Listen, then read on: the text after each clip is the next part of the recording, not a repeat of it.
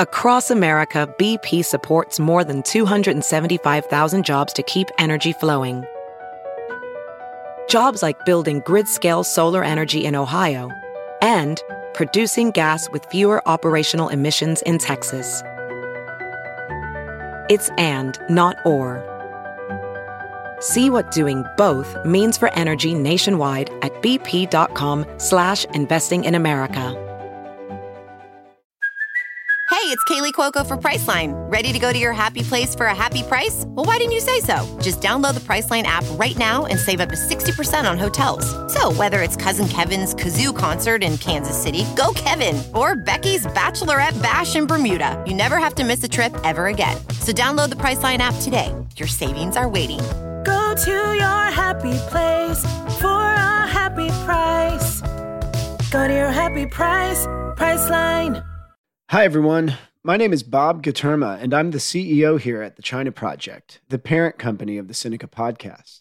Our listeners, you folks, are an extremely engaged community of government and business decision makers, China specialists, and others who are deeply and genuinely interested in China as a country, a people, and as a theme or force in global business and geopolitics. The China Project has a mission to help the world understand China better, using fact-based reporting, contextual analysis, and expert-level insight. We pursue our mission as a for-profit, subscriber-supported company because we believe that as a self-sustaining company, we will be able to best ensure our independence from special interests for the long-term future. We have a pathway to profitability over the next two years that will allow us to become fully self-sustaining, and we are raising our next and possibly final round of outside investment en route to that outcome.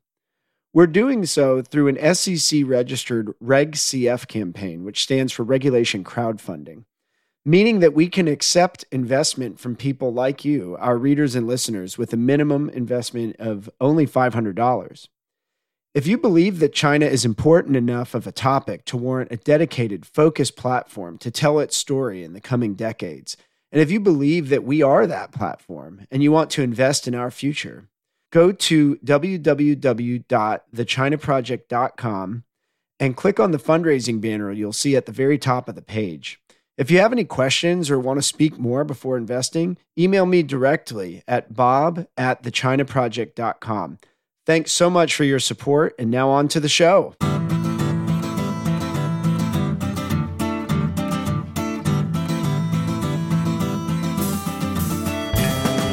Welcome to the Sinica Podcast, a weekly discussion of current affairs in China, produced in partnership with the China Project. Subscribe to Access from the China Project to get, well, access. Access to not only our great daily newsletter, but to all of the original writing on our website at the china project dot com. We've got reported stories, essays, and editorials, great explainers and trackers, regular columns, and of course, a growing library of podcasts.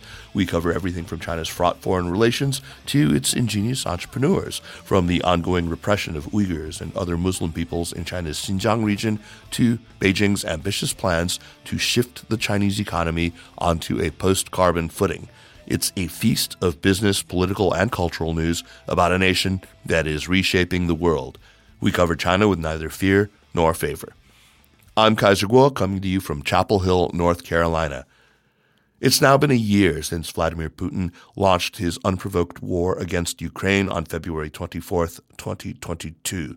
For several weeks after the invasion, I focused this show's attention on what the war meant for China, how Beijing viewed the unfolding events, how its relationship with the U S and its European allies would be affected, and much more. The series started with a conversation with Evan Feigenbaum, who can always be counted on for deeply informed and tightly delivered sense-making. Today, I welcome Evan back to revisit China and the Ukraine war a year on. But today, I get a twofer as uh, one of Evan's colleagues who specializes in China and Russia, Sasha Gabuev, also joins us. So first, let me reintroduce Evan. Evan Feigenbaum is Vice President for Studies at the Carnegie Endowment for International Peace, where he oversees research in Washington, Beijing, and New Delhi on a dynamic region encompassing both East Asia and South Asia. He served as Deputy Assistant Secretary of State for South and Central Asian Affairs under Condoleezza Rice during the second Bush forty-three administration, and as vice chairman of the Paulson Institute before joining Carnegie. Evan, welcome back, man. How are you? Hey, I'm fine. Good to be with you, as always. Yeah, thanks.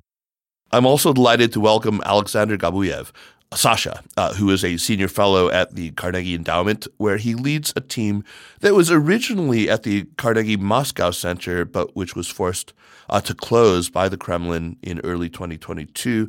Uh, and that was after nearly three decades of operation. So he's now based in the U K. Sasha has been writing prolifically on this very topic, and we're very lucky to be able to have him with us today. So a warm welcome to you, Sasha. Thanks, and pleasure being with you. Great. Let me um, put my first question to Evan. So how has your thinking changed or been refined over the course of this first year when it comes to China's position in the conflict? Has anything surprised you, or has Beijing's behavior basically conformed, you know, to your expectations?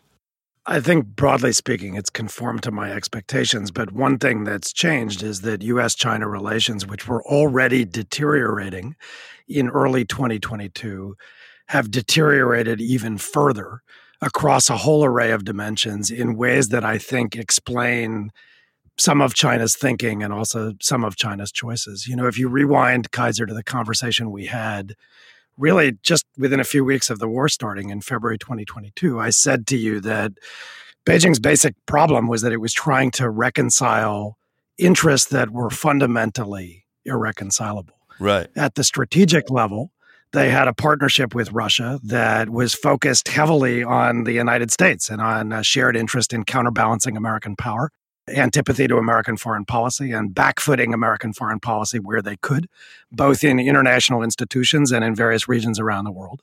But then second, China had these principles of supposed commitment to sovereignty and non-interference in internal affairs of other countries. And then third, and perhaps most importantly, China's a major trading and investing power. And so it had a very strong interest in assuring global market access. And so the problem they faced, and the reason I called them irreconcilable interests, was that the more they leaned into their partnership with Russia, the more quite intuitively they would paint the sanctions target on their back. And conversely, the more they complied with sanctions, the more Mister Putin would be dissatisfied with the nature, intensity, and velocity of his developing relationship with China. So they performed what I predicted would be a kind of straddle, and I called it the Beijing straddle, right, where they would tack uncomfortably between these. And that's basically what's happened. But I think it's worth noting that U S-China relations have deteriorated even further.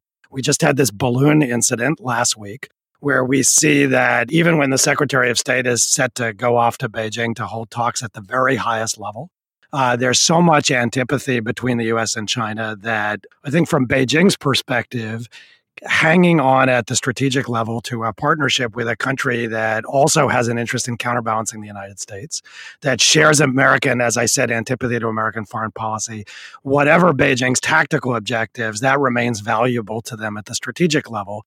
And so I think they'll continue in various ways, not just to straddle, but to lean a little harder into that relationship with Moscow. And it may surprise us over the next year in ways that probably defy what we think is moral or logical, but make certain sense in the calculus of Chinese foreign policy. Hmm, hmm. So, Sasha, 抱团取暖 is is one way I've heard Chinese colleagues and analysts describe, you know, China's attitude toward Russia, that they huddle together to keep warm, as both feel that they're sort of locked on the outside, you know, by a West uh, that is implacably hostile to Russia and, and, and moving in that direction when it comes to China. Uh, implicit in this is that, you know, there's not a lot of love lost between China and Russia to begin with. They're, they're only doing it for the warmth. Does that description strike you as accurate? I think it's pretty accurate. There is not that much emotion in this relationship. There are no shared values, mm-hmm. unless you would call natural cynicism a, va- a shared value between Russia and China, and love for, for money, corruption, and uh, nice life for senior officials. But this relationship is very pragmatic. It's partly haunted by history. It's very asymmetric and increasingly asymmetric, where China has so much more leverage. And as we speak, China's leverage in this relationship grows. Russia knows that.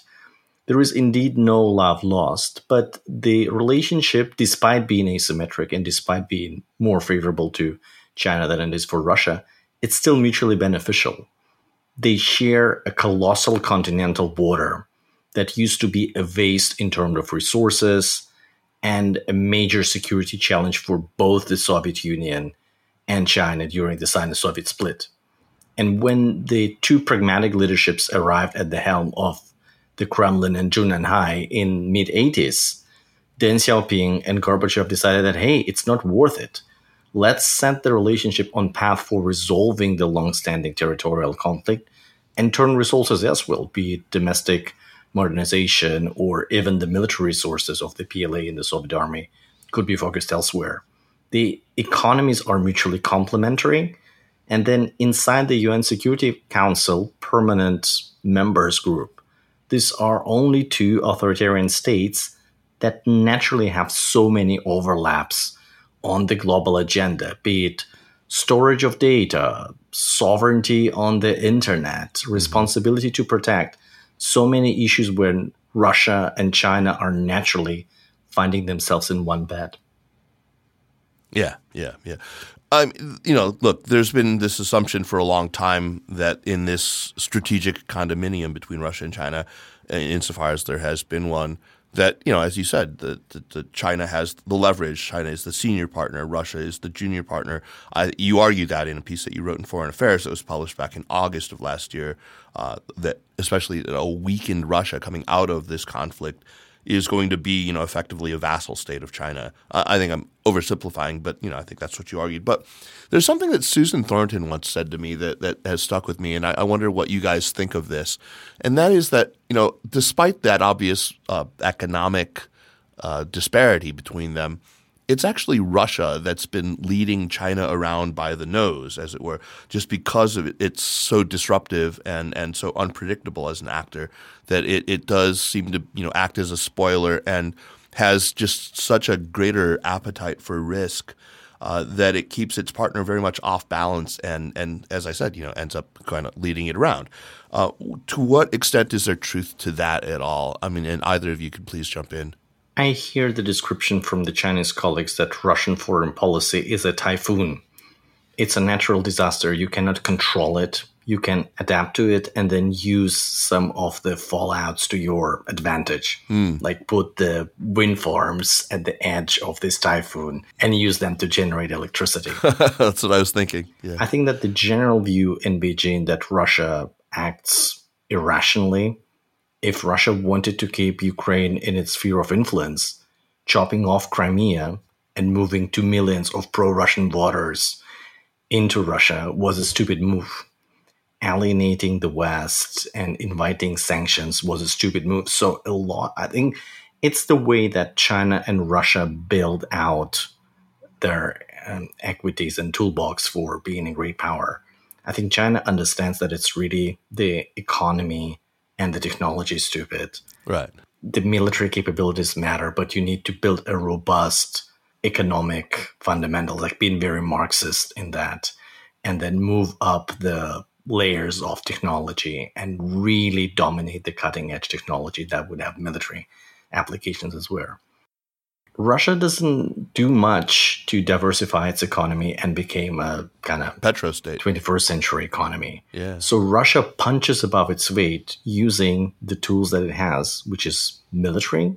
And before the invasion, Russia believed that it has very strong conventional capabilities, some of the cyber, and just this ability to concentrate the resources and go after the goal that the Kremlin deems is important.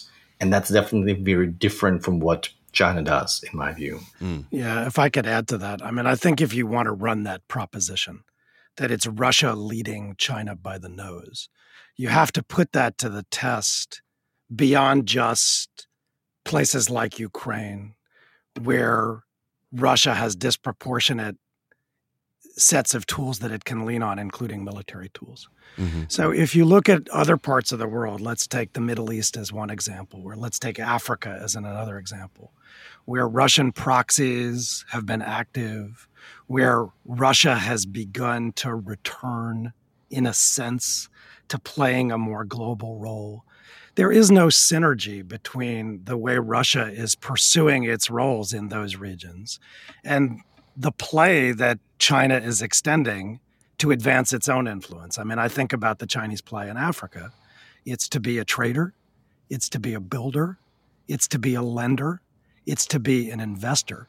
And because countries in those regions are focused disproportionately on their own interests, which, as you and I discussed last time, begin and end with growth, employment, upskilling, sustainability, innovation, and opportunity, China has advanced its influence in regions like Africa and the Middle East by pursuing and then putting forth an offering that tries, in China's own way, to speak to that set of local agendas. Right. That's how China advances its influence. That is not at all how Russia has advanced its influence in Africa or the Middle East or anywhere else. Number one, because that's not the Russian play. Number two, because Russia doesn't have any offering, much less a complementary offering. And so it's actually China pursuing its interests in a self-interested way that reflects the toolkit that I think Beijing has calculated can be most effective in advancing Chinese interests in these regions. So that has nothing to do with not only Russia, quote unquote, leading, but it doesn't even have China and Russia really in synergy, except at the most macro possible level. As I said, to the extent that they could backfoot Washington and provide some kind of alternatives. But I just see China as a much more salient actor globally. And I just see the toolkit as being much more strategically attuned Uh, to the, what governments, firms, financial markets, and ultimately people in these regions are looking for. And so I don't see Russia and China on the same page, much less Russia leading China around. Very good. So, Evan, just staying with you for a second, you've pushed back pretty hard on people who've tried to, you know, take a more charitable view of Beijing's position. I, I, I like your coinage, the Beijing straddle. Uh, you've also said, you know, pro-Russian neutrality, which I think uh, – I've, I've often borrowed and used from you. Uh, if China hasn't been supplying Russia with war material and hasn't brazenly violated sanctions, aside from, you know, rhetorical support for the Russian position that, you know, NATO expansion represented a, a, a genuine, legitimate security threat uh, that, you know, maybe should have been taken more seriously, what are the ways in which Beijing has actually gone to bat meaningfully for Russia since the invasion? Is it just in the U N? Is it just what's what, what's Beijing done concretely? Well, first of all, there's been some reporting recently, including in the Wall Street Journal and elsewhere, that suggests that China's posture, including on enterprises selling things to Russia that may have some military salience, may be changing. So um, that's something that we're going to have to keep an eye on. Sure. But generally speaking, you know, my, my view has been that China's a very self-interested power. And so the alpha and omega of China's approach to Russia is what's good for China, not necessarily what's good for Russia. And so in the first instance, China has no interest in being a Russian proxy. And so if you begin with the presumption that support for Russia means carrying Russian water and being a proxy, then yeah, I guess China's not supporting Russia. Right. But that's not the correct standard to apply. I think because China is self-interested, what they've tried to do is to be supportive of Russia at the strategic level while minimizing support to Russia at the tactical and operational level, except in areas where China has a self-interest and can, not to put too fine a point on it, get away with it within the ambit of the transatlantic and broader sanctions coalition. So essentially, China's trying to have its cake and eat it too. Right. So what have they done to support Russia? They have, number one, endorsed Russia's rationales for the conflict, and they have done it using Russian language and often amplifying what I view as Russian disinformation. We've heard even official Chinese spokesmen run with these theories about supposed Western bioweapons labs in Ukraine. That's a talking point that China lifted from their friends in Moscow. They did not invent it in Beijing. Likewise, they've talked incessantly about NATO expansion being the rationale for how Russia views this, calling the United States and NATO the culprits, uh, never fingering Russian aggression as the culprit. They have, as you said, coordinated with Moscow diplomatically, including in United Nations votes. They have taken full advantage of discounted Russian oil. They're not the only player to do that. Others have done that. But nonetheless, that has enabled uh, Russia in some ways. And above all, they've enhanced economic linkages to Russia that do not violate Western American sanctions. So um, China-Russia trade actually rose in twenty twenty-two to one hundred ninety billion dollars, which, Sasha, you correct me if I'm wrong, I think that is actually a record. And it's pretty staggering. That's a thirty-four point three percent increase. So if China were interested in showcasing its disapproval or of projecting opprobrium onto Russia's actions, it would not be basically looking for every conceivable seam in here to basically have its cake and eat it.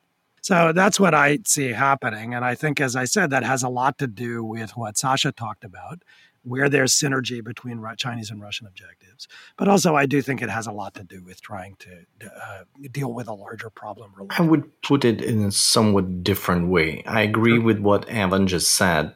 I think that the thinking in Beijing goes this way. Okay, let's imagine we can throw our dear friend Vladimir under the bus. We join the sanctions. We maybe introduce sanctions of our own. We abandon Russian oil, Russian gas, and support Western goal in choking off the Putin's war machine. Does it really lead to fundamental improvements in China-U S ties? Will the U S say, oh, we were so wrong about China? And they conclude no. I think that their right. assessment is that, yes, it might improve something, but we will not remove the deep sources of U S-China competition, which are entirely different.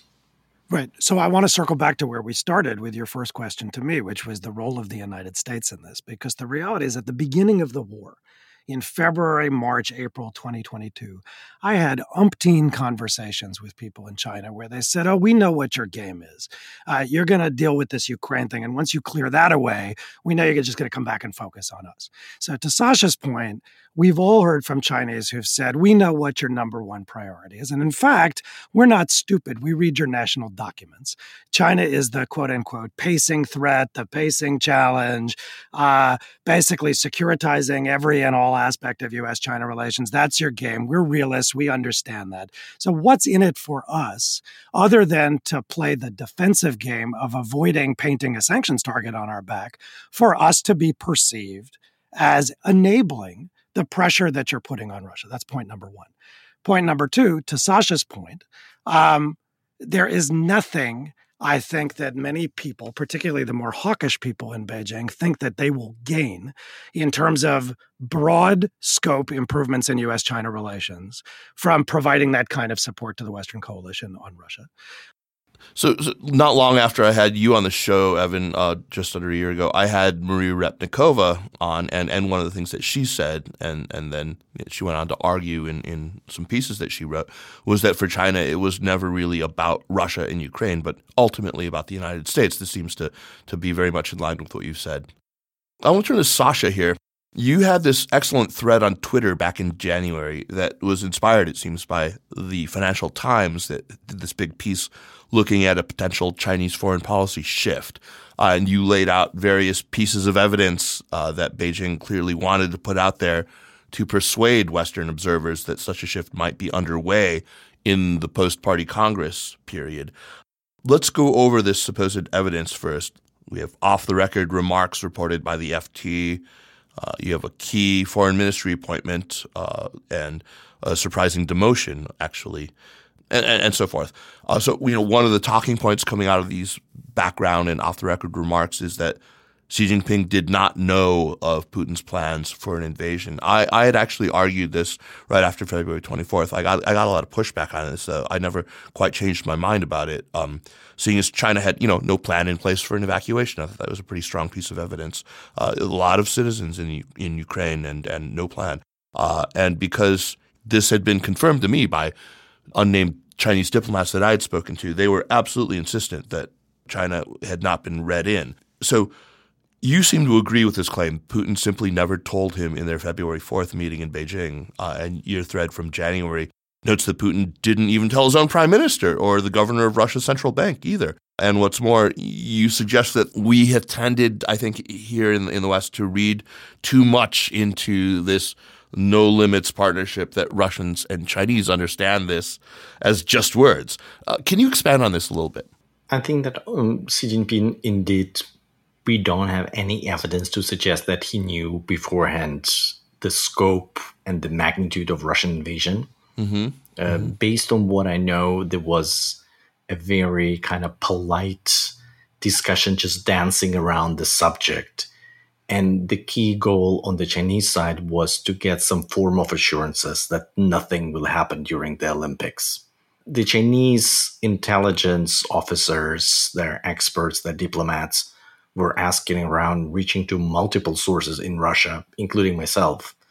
And then all the time when I try to explain to my Chinese colleagues and friends that, hey, the invasion is very likely, and these are the building blocks, the Chinese colleagues, even the Russia watchers, were all the time very dismissive. Right. Because they said, it's just so stupid. The downsides, even if the guy is successful, even if he takes Ukraine, even if he captures Kyiv in three days, but that galvanizes NATO, that involves sanctions, that invites terrorist attacks on Russia's home turf because there will be Ukrainian patriots who will blow up metro cars in downtown Moscow. So there are so many downsides. Why would he do that? He's a rational man. Huh. And that's an overestimate where the Chinese just don't understand the emotional nature of Vladimir Putin and the terrible, terrible experience that he had during COVID isolation, reading terrible Russian books on history and sitting with his pals and playing ice hockey with his bodyguards. But here is one thing, that when they say that Xi Jinping didn't know anything, I think that's a reality. The other part is that China had this narrative initially that Evan mentioned. They supported the Russian talking points, the biolabs, the justified Russian security concerns, uh, war is terrible and we stand by Ukrainian territorial integrity and sovereignty, but by the way, it's your America's fault to bring hostile alliances to the doorsteps of your peer competitors. Right. So it's your fault and you go fix it. I think that we see that uh, around August, this discussion gradually evaporated from the briefings of the M F A, and then the tone of the official commentary became much more neutral, civilized, much more facts-based, and not that much pointing to the blame of the West. Right. And and then these diplomats who spoke to Western journalists, including the F T team, we're trying to frame it that, oh, we are not with the Russians. But then, as you know, you need to 听其言 or 观其行. Mm-hmm, so you need mm-hmm. to listen to the narrative, but also watch the actions. Their behavior. And yeah. the actions, uh, the trade figures that Evan just mentioned. And it's not only that the Russian exports to China grew because of the volumes and because of the high commodity prices, but also Chinese exports to Russia have grown. For example, we have now only fourteen brands of cars in Russia. Three are Russian brands and eleven are Chinese. Huh. So there is no legal way to buy a B M W or Volkswagen, but everything, everything you can imagine is just there, the Haval and stuff. So I think that the actions show that China very much gets the benefit of this relationship and very much gets the benefit of having more and more leverage. Sasha, what do you make of the demotion of Liu Yicheng? I mean, he's now just the deputy minister at the National Radio and Television Administration. It's the successor to the State Administration of Radio, Film, and Television. That's a, that's a gigantic demotion. Um, is that words or is that action? We don't know. I don't think that the M F A in the Chinese system plays an important role when it comes to the assessment of what Russia will and won't do. If that's a demotion because he couldn't predict the Russians' behavior, I think that there should be a lot of hats flying in the Ministry of State Security. Sure. And then Wang Yi and many others who had all the time talked to their most senior Russian counterparts. Problem is that their counterparts also didn't know that's going to happen. I'm sure that Sergei Raplov was, like the Russian foreign minister, was not aware till the couple of days before the Security Council meeting in Russia that set the motion for war preparation, that this is actually his boss's plan B is to invade Ukraine. Hmm. Mm-hmm. But, you know, the question the question of what Putin told Xi has always amused me, because the Chinese, of course, have had the courtesy even to inform the United States in the past of their military actions. You may remember when Deng Xiaoping came to Washington in January nineteen seventy-nine, he had a meeting with President Carter, and they talked about Soviet influence in Vietnam. And Carter talked about supporting military embargo and sanctions and this, that, and the other. And Deng basically said to him, it's not enough, and we're going to teach him a lesson. Right. And he basically forewarned the United States that a big invasion was coming. And so, so it's always amused me, this question, because China made, there may be people in China who are old enough to remember that, who say, well, we had the courtesy to warn the United States. So it should have been that the government of Russia had the courtesy to warn its partner, uh, which actually was ostensibly a closer partner than the United States was to China in nineteen seventy-nine, but didn't. Uh, so in the historical context, it's kind of interesting too. Yeah, yeah. Sasha, you, you've argued that Beijing was dangling the possibility of a more distant relationship with Moscow, uh, as we've seen, you know, with Scholz's visit. And, and you know, some, as you say, the words, the language that some Chinese officials used during that, that period, December, January. First, can you lay out what is the impression that Beijing seems to have wanted to project, and and why does it want to project that impression? I mean, this is this seems at least to be deliberate. This is a coordinated change in in in the image that it seeks to project. What was the immediate outcome that it sought? Was this just trying to open a wedge between uh, Europe, which you know has lost a lot of strategic autonomy in, in Beijing's view, and the United States? What was it trying to do with those visits?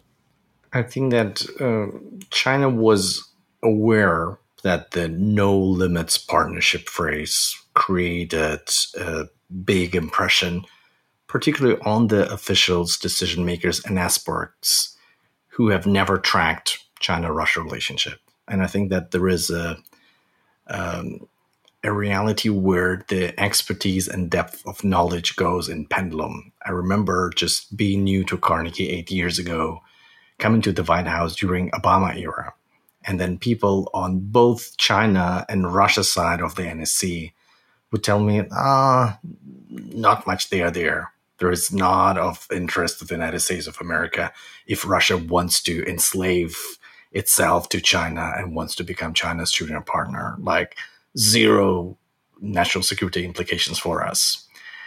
And uh, then during Trump, you would sometimes hear that, oh, this is the axis of two authoritarian regimes that just lock hands to bring down the U S rules-based order.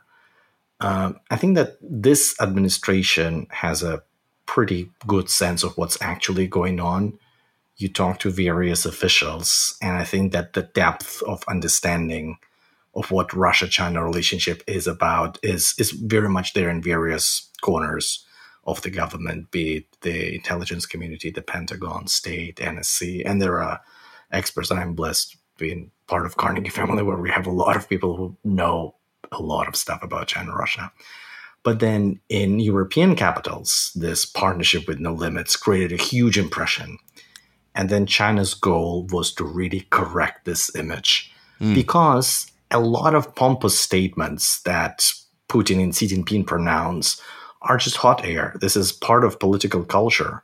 It's not a genuine affinity or a pronouncement of a genuine alliance type of relationship, but something else. It serves a very different purpose, and it's mostly directed at domestic audience and is a signal to the U S that once you push us, we might go deeper into integration, so offer us some carrots not to go that way.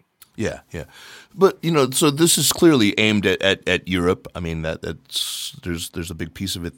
And you've argued that uh, Beijing does have some leverage when it comes to the Europeans, that, you know, they've experienced a, a really abrupt and, and quite impactful decoupling shock with Russia. They weren't ready for that, and they're certainly not ready for the same thing with China, especially, you know, with a recession looming. Uh, so you, you think maybe China needs to dangle this idea that they might be able to restrain Russia in order to get European leaders, you know, to come back to the table, make deals? Is is that the play? I think that there are delusions that the European policymakers entertain themselves, or they want to pitch it to domestic population in order to justify some very selfish, pragmatic economic outreach to China. For example, in Germany, two important drivers of German economic prosperity have been access to cheap natural resources from Russia, particularly gas, which was very important for gas, chemical, and glass industry and many other parts of German um, industry. And then, of course, the exposure to the Chinese market. So one of these pillars is gone, maybe forever.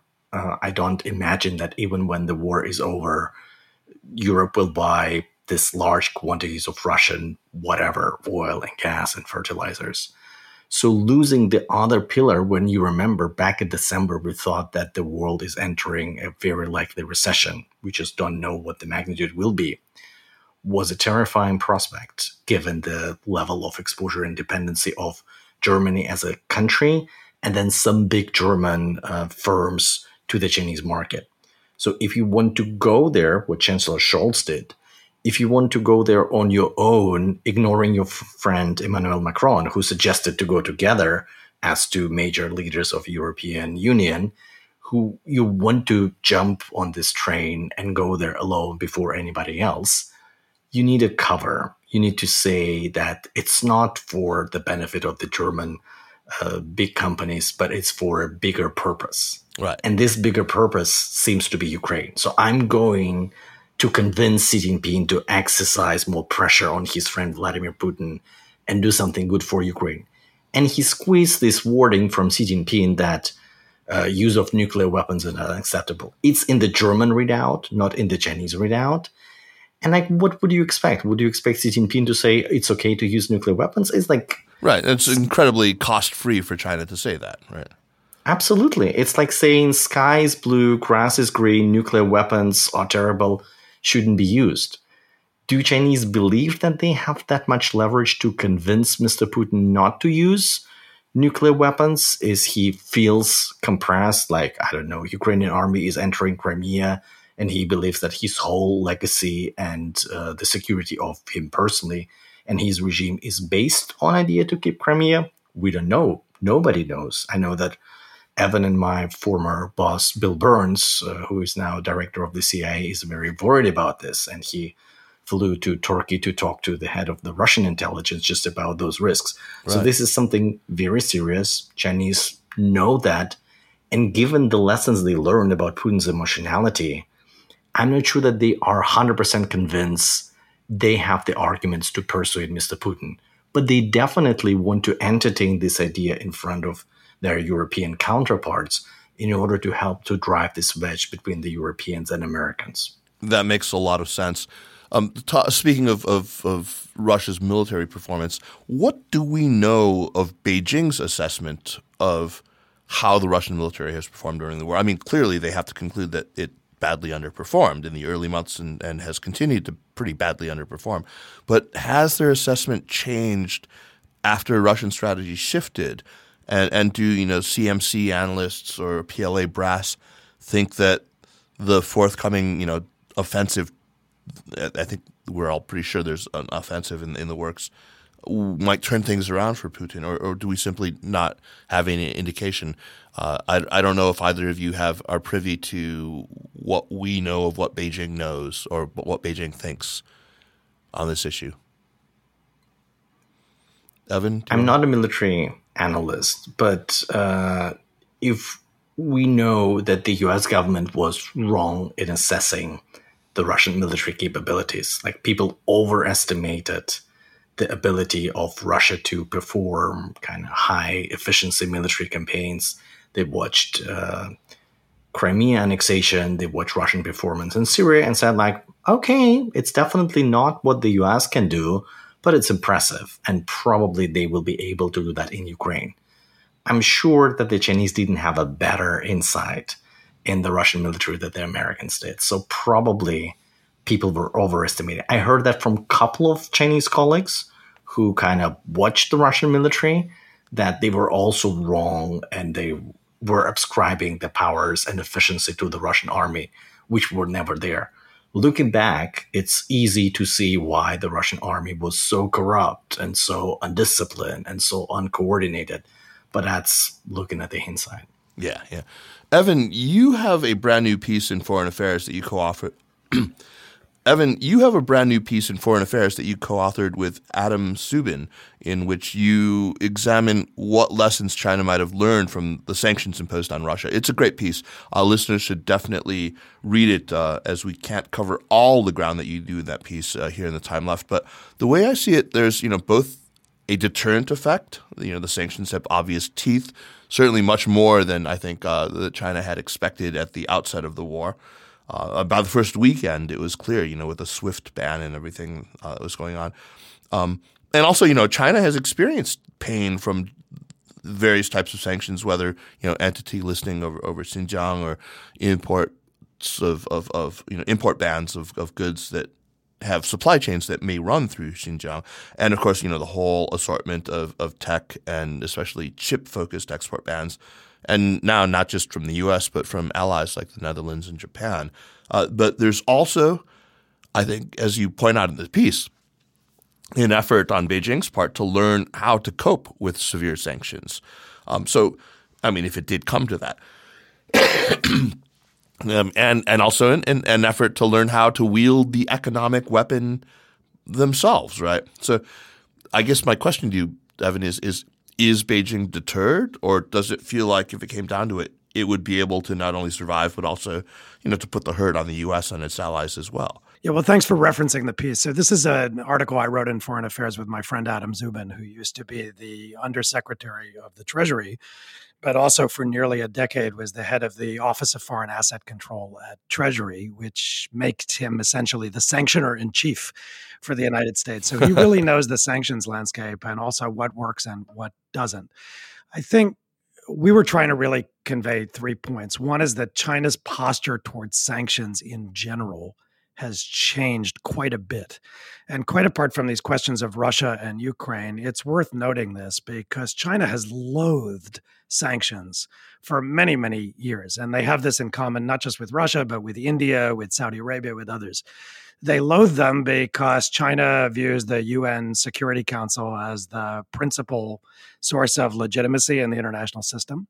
And the reality is, even though they've sanctioned lots of companies and countries implicitly without actually calling these things sanctions, they have now transitioned in their posture to actually copycatting the toolkit that people like Adam used to use at O F A C. So, for example, the Commerce Department has a so-called entity list that the United States has used against companies like Huawei or to go after Chinese artificial intelligence companies. Guess what? The Ministry of Commerce in China now has its own mirror image instrument that they call the Unreliable Entities List to restrict designated companies from asset, accessing Chinese goods and investments. So it's a mirror image. Uh, same thing with the way they've drafted legislation. They complain incessantly about what they call the long-arm jurisdiction of uh, American extraterritorial application of sanctions. You know, but guess what? In the Hong Kong National Security Law and in the so-called anti-foreign sanctions law, China now it says that it intends to hold people criminally liable for activities they undertake that Beijing believes are directed against China, even on foreign soil. So they have built extraterritoriality into their own legislation. Um, they have tried to create dual compliance problems for companies. Article twenty-nine, Section four of the Hong Kong National Security Law makes it a violation of the law merely to implement foreign sanctions against China and Hong Kong. So all of this shows that China has gone from loathing sanctions to actually embracing sanctions. And even though it's early innings and they haven't pulled the trigger, this is now an instrument of Chinese foreign policy that Adam and I thought was worth bringing to people's attention mm-hmm. because they have learned from the best and they've learned from the masters. And we can expect that China, I think, will start to pull these triggers itself, which comes to your very direct question. Um, One thing they've learned from watching the experience of Russia is that the United States and its partners are no longer just sanctioning marginal economies. You know, for a long time, comprehensive sanctions campaigns were directed at second-tier countries, third, fourth, fifth-tier economies, places like Myanmar, Sudan, Iran. If you were sitting in Beijing, you could probably presume that if you were a major power with a hugely significant global economy, you were probably immune to this. And so one point we wanted to make was that the ferocity of the sanctions campaign, which went into overdrive basically in the space of a weekend, the sanctions on Russia collapsed measures that took eighteen months to impose on Iran into essentially a couple days. Yeah. Freezing up Russian reserves, asset freezes, all sorts of bans, uh, trying to do price caps on Russian oil. The Chinese now have to expect that that's coming at them in the event, for example, that they decide to attack Taiwan. And for that reason, um, they will be looking to try to uh, mirror Russia's approach in trying to sanctions-proof its economy. And the second point Adam and I wanted to make is that you can make your economy less vulnerable, but sanctions-proofing in this era is almost impossible, even for an economy China's size. So that brings me to the yeah. last point, which is that countries don't make decisions about war and peace based only on fear of sanctions. But at the end of the day, what the United States and China and others really have to be thinking about is the strength of international coalitions. U S sanctions on Russia would have been ferocious even without the partners, but they are vastly more effective because the U S has a coalition.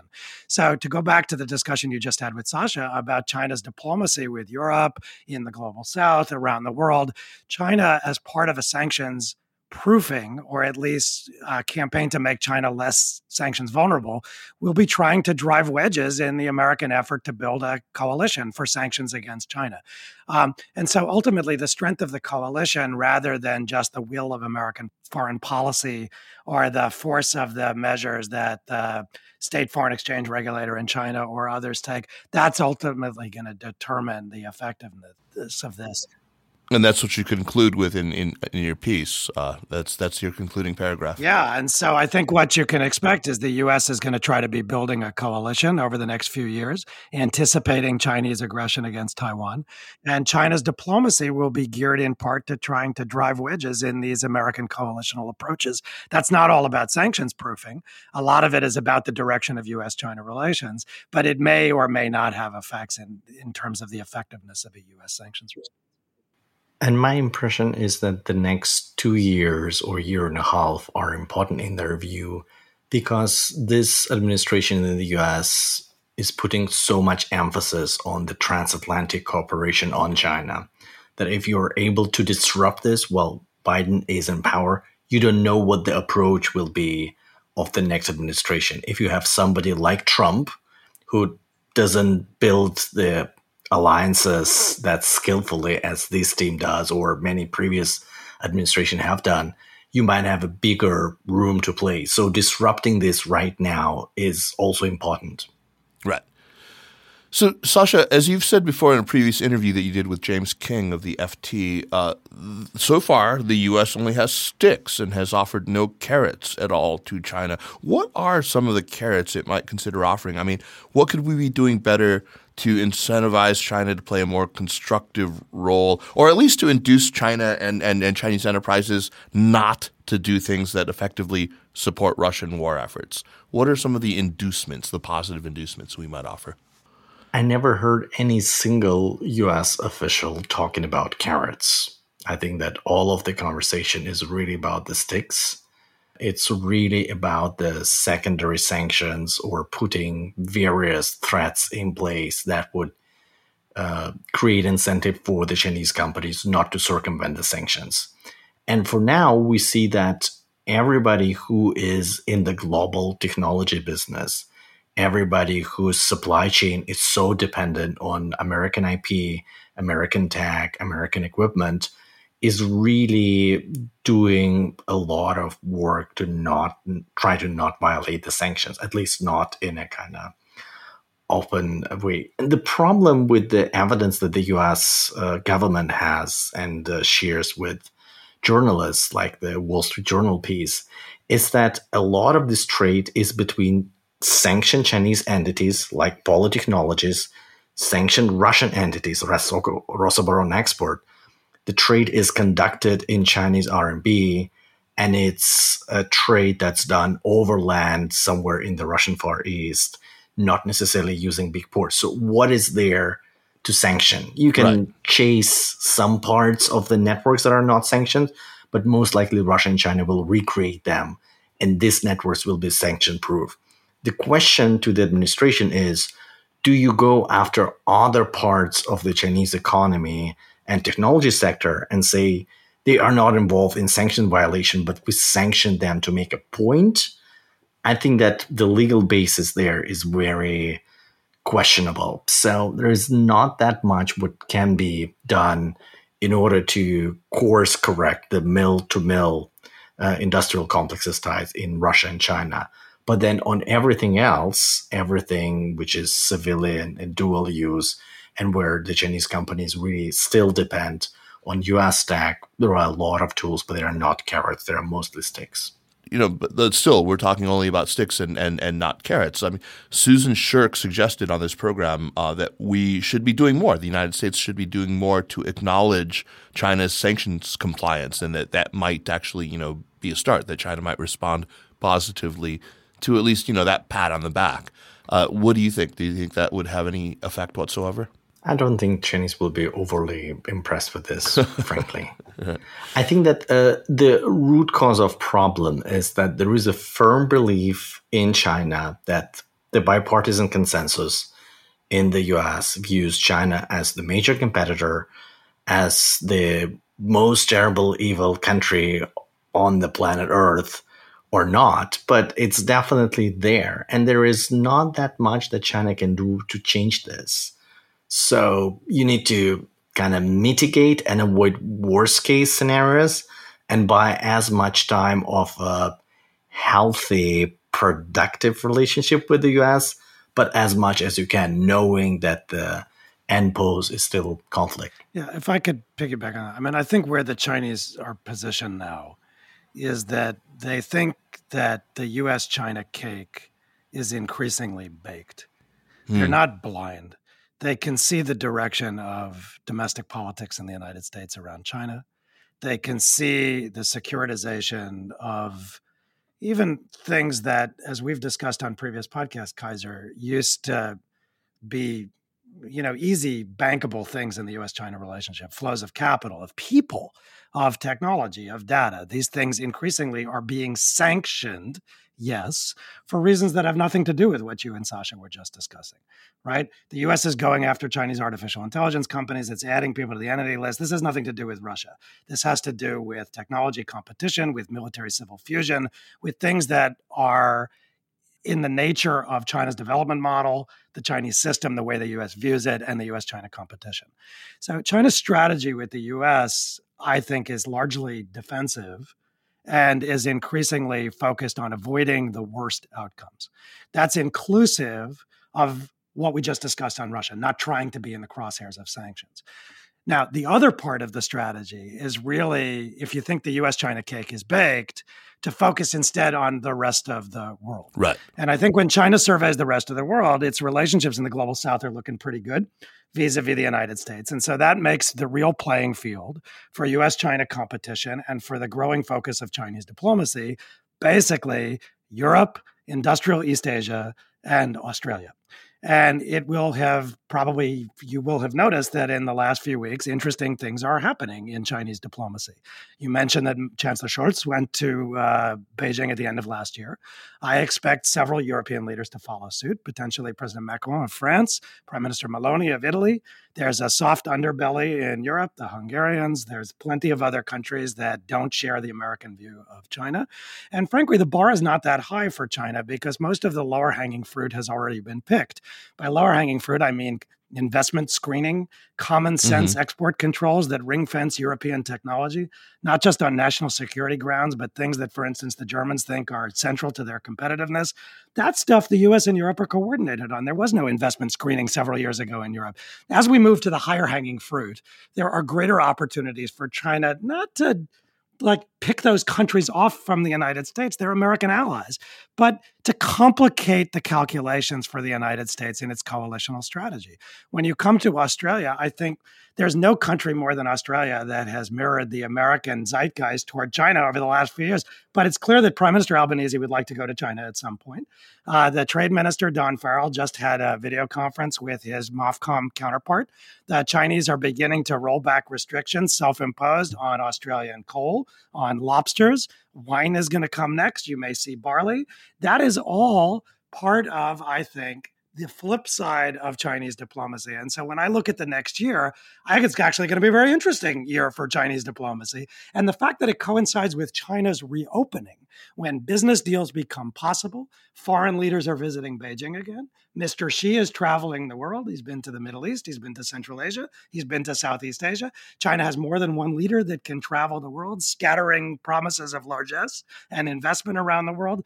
I think this is going to be a very interesting year. And if I were the U S, I would not be so self-satisfied about the strength of the coalitions that have been built beyond the lower-hanging fruit. Well, if you want to keep up with Chinese diplomatic movements across what promises to be a very interesting year, you know where to tune in. And uh, I hope to have both of you back on the show to talk about that. First of all, thank you both, Evan Feigenbaum, Sasha Gabuev. Thank you for taking so much time out of your busy schedules to speak with me. Stick around. We want to make some recommendations. But first, a very quick reminder that the Sinica Podcast is powered by the China Project. As I hope you know by now, I work very, very hard to bring you guys the smartest and best informed voices here on Sinica, people like Sasha and Evan. I cannot do this without your support, though. So please take a second and become an Access member, a China Project Access member. We are running a trial promotion right now where for just a buck, you can get a month of membership. Try it out. Check out the newsletter. Sign up for the early version of Sinica. And hey, even if you don't end up sticking around, it's not like we're going to, you know, change the secret R S S feed. So you'll still get the show without, you know, ads and early. So it's got to be worth it, right? Anyway, okay, on to recommendations. Here we go. Evan, you kick us off. Well, I usually recommend cooking podcasts when I'm on this show, but I'm going to yeah, – yeah, yeah. No, I'm going to break the tradition. I'm going to recommend oh, a boring okay. book of – sorry, no, I'm going to recommend an exciting book of diplomatic history, but to people who are expecting cooking recommendations, they'll be disappointed. So I want to recommend a book by Philip Zelikow, Uh, who teaches mm-hmm. at the University of Virginia and is a former counselor of the State Department, called The Road Less Traveled. And the subtitle is The Secret Battle to End the Great War, nineteen sixteen to nineteen seventeen. Oh. And basically, uh, in an era of great power competition, where the prospect of war looms, and many people use analogies to the period between nineteen fourteen and nineteen eighteen, Philip has this very interesting alternative history of how things could have proceeded in nineteen sixteen and nineteen seventeen. And he describes, with archives, secret diplomacy that went on at the height of the war in nineteen sixteen that might have ended the war early. And it refocuses our attention not just on the importance of diplomacy as opposed to just waging war between armies, but also the fact that sometimes contingency matters in history. And if you rewind the clock, it could have played back a different way. And so, you know, as we think about that prospect now, it's worth thinking through how the actions and choices that we make now uh, can affect contingency in ways that may have effect on international history going forward. So I recommend that. And- Oh, fantastic. That sounds great. Um, and, you know, contingency always matters in history, Evan, always. All right. Looks like a great book. I'll check it out. Sasha, what do you have for us? So as, uh, since this episode deals with Russia and Ukraine, and there are many Russians who now familiarize themselves with Ukrainian culture because we were never really exposed to the culture that existed next door in an imperial context, and like the stereotype look of educated Russians on Ukrainian culture is that something which the peasants have, like the lovely Ukrainians in their nice traditional clothing, but not somebody who has high culture. So I'm reading in a Ukrainian, in a English translation, a collection of uh, Ukrainian writings uh, since nineteen sixty-five. Uh, wow. And that has some really impressive collection of prose and poetry and, and um, published by Penguin, which is really, really great. And uh, it's interesting that I can read it in English. My Ukrainian is terrible. I can understand something, but it's definitely a very different language. Uh, and you have to read it through English, but it's really a rewarding read. I recommend it's called everybody. Writing from Ukraine, right? Writing from Ukraine. All right. Fantastic. Great recommendation. Very, very topical. Um, I'm going to recommend some important media appearances by people I respect enormously uh, recently. Jessica Chen Weiss uh, has taken star turns on both the Ezra Klein podcast, which was a few weeks ago, and on uh, the Jon Stewart podcast, The Problem with Jon Stewart. Uh, fantastic. You should definitely listen to her appearances there. She's just, just so steady and smart and uh, and and and sane and calm and exactly what we need right now. Uh, also, Jude Blanchette wrote a very short op-ed in F T on February tenth called "Avoiding Catastrophe Will Be the True Test of Fractious U S China Relations," where, you know, he really puts his finger, I think, right on the main pathologies of both the U S and of China. It's, again, very short but very much on the mark. And uh, anything Jude ever writes or podcasts, I, I have plenty of time for. So once again, gentlemen, thank you so much. What a what a really uh, eye-opening conversation from, from both of you. Thanks. And I always learn from Sasha, so it's always great to do things with him. Yeah. Pleasure being with you, and thanks for having me, Kaiser. Always great to connect to Evan, Evan through the podcast. The Sinica Podcast is powered by the China Project and is a proud part of the Sinica Network. Our show is produced and edited by me, Kaiser Guo. We would be delighted if you would drop us an email at sinica at the china project dot com or just give us a rating and a review on Apple Podcasts, as this really does help people discover the show. Meanwhile, follow us on Twitter or on Facebook at, at @thechinaproj, and be sure to check out all the shows in the Sinica Network. Thanks for listening, and we will see you next week. Take care.